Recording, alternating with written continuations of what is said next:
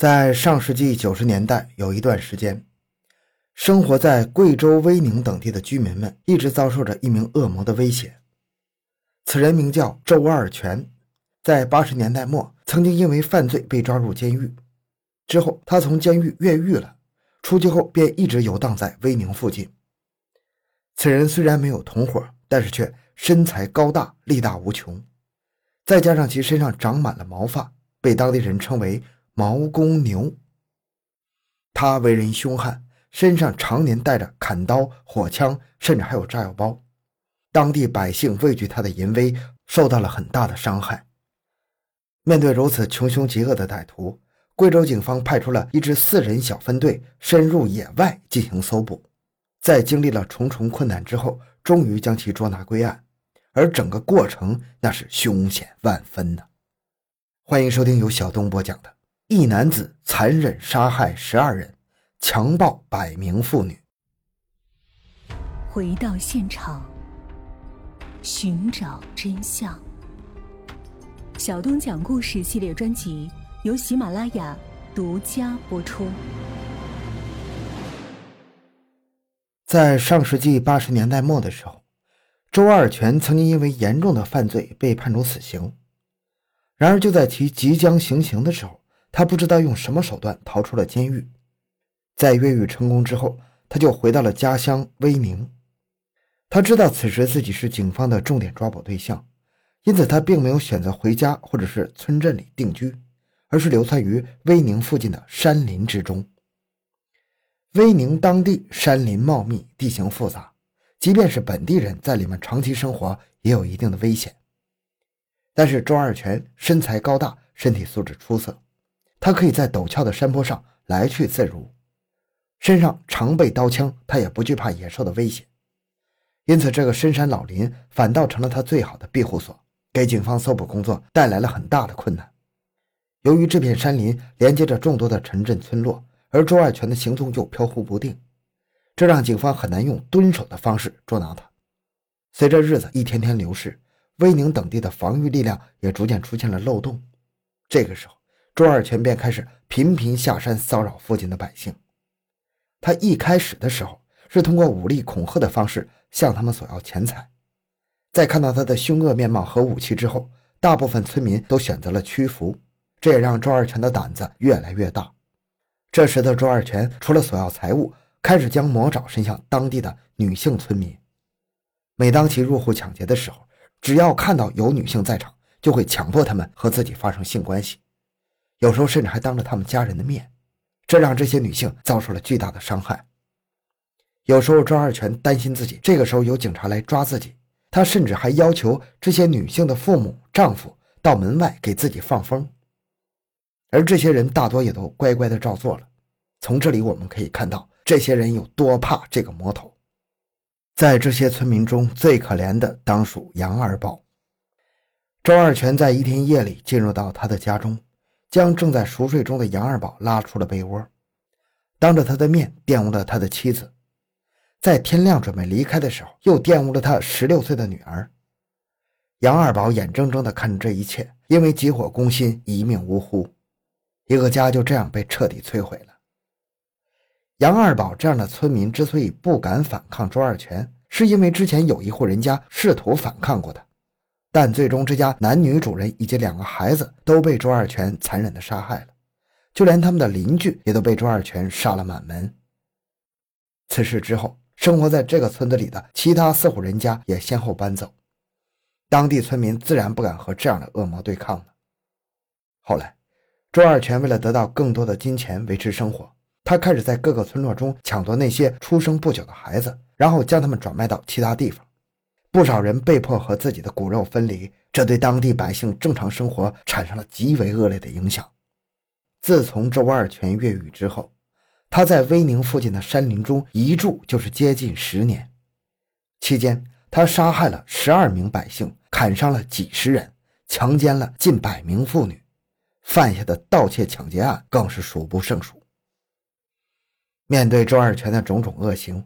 威宁警方多次派出侦查小队到周边村镇进行调查，他们试图通过收集线索的方式锁定周二全的居住地，然后安排后续的抓捕工作。但是周二全有着很强的危机意识和反侦查能力。每次警察到来的时候，他都会在暗处观察警方的行动。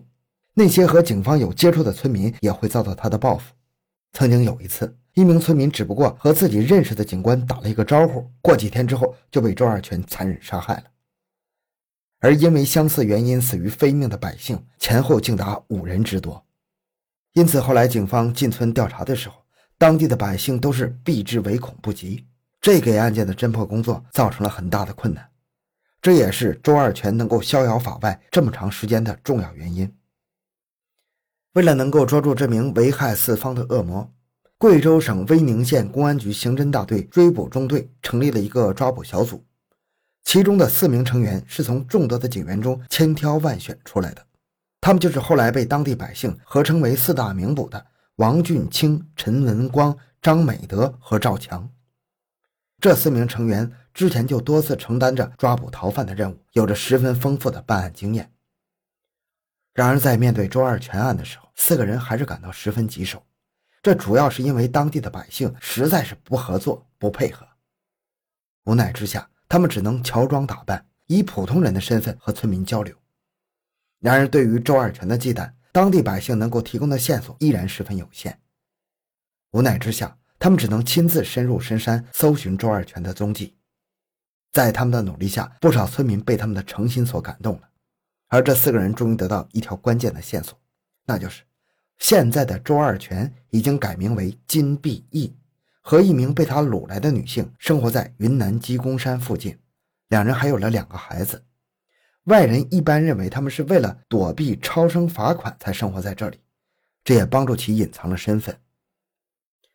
知道了周二全的大致方位之后，四个人便立即到了附近地区，在进行了细致的搜查和信息搜集之后。四个人终于确定了这条信息是可靠的，而且他们还听说，周二全曾经下过一次山，到村里找了一名表匠，说过几天要来修表。这让专案组的成员看到了抓捕周二全的机会。想要抓捕周二全，最重要的是确定其体貌特征。由于当时的信息采集工作不像现在这么发达，再加上周二全已经在野外生活了很多年。其体貌特征也发生了相当大的变化，这让警方不得不慎重对待。在走访中，他们了解到，有一次周二全想要奸污一名妇女，结果刚好赶上外出砍柴的丈夫回家，在争斗中，她的一个指节被那名丈夫砍断了，这也就成为了警方锁定嫌疑人身份的关键信息。由于周二全不管走到哪里都会带着火枪和炸药包，因此在实施抓捕行动的当天。四个警察和几名协助他们的民警都穿上了迷彩服、防弹衣，还佩戴上了厚厚的钢盔。他们知道周二全一般在夜里行动，便在其进村的必经之路上蹲守，等候夜幕的降临。在当天晚上九点左右，一道手电筒的灯光引起了他们的注意。几个人顺着灯光一看，发现了一名身材高大的男性。由于在夜里能见度较差，来人也没有看清警察们的装束，便径直走到他们面前。王俊清率先走上前去盘问此人的身份，并想要检查他的背包，但来人一言不发，转身走向旁边的悬崖。为了防止其走远，王俊清一把抓住他的手，而这个过程中，他发现这个人的指节是有缺损的，于是，一把抱住这个人，高喊同伴们前来抓捕。他想的没错，这个人就是周二全。周二全在被王俊清抱住之后，立刻开始反击。他先是踢倒了扑上来的陈文光和赵强，又险些挣脱王俊清的情报，还好张美德及时赶来，才勉强控制住他。之后，王俊清和张美德开始连续击打周二全，打断了他的鼻骨和肋骨，但是周二全依然不肯乖乖就范，他的反抗非常的剧烈。在这种情况下，陈文光当机立断，掏出手枪射向周二全的脚踝，在中枪之后，周二全终于丧失了抵抗的意志。被几名警察牢牢压在身下，而这名横行多年的魔头终于落网。之后，警方又根据他提供的消息，找到了那名被他掳走的女性以及两个人的两个孩子。这名女性在被解救的时候目光呆滞，显然之前遭受了非人的折磨。在被捕之后，周二全对自己的恶行供认不讳，他也被贵州当地法院判处了极刑。贵州、云南等地的百姓在听到这个消息之后，无不奔走相告。这个笼罩在他们身边多年的巨大威胁终于得以解除。好，这个案件讲到这里。小东的个人微信号六五七六二六六，感谢您的收听，咱们下期再见。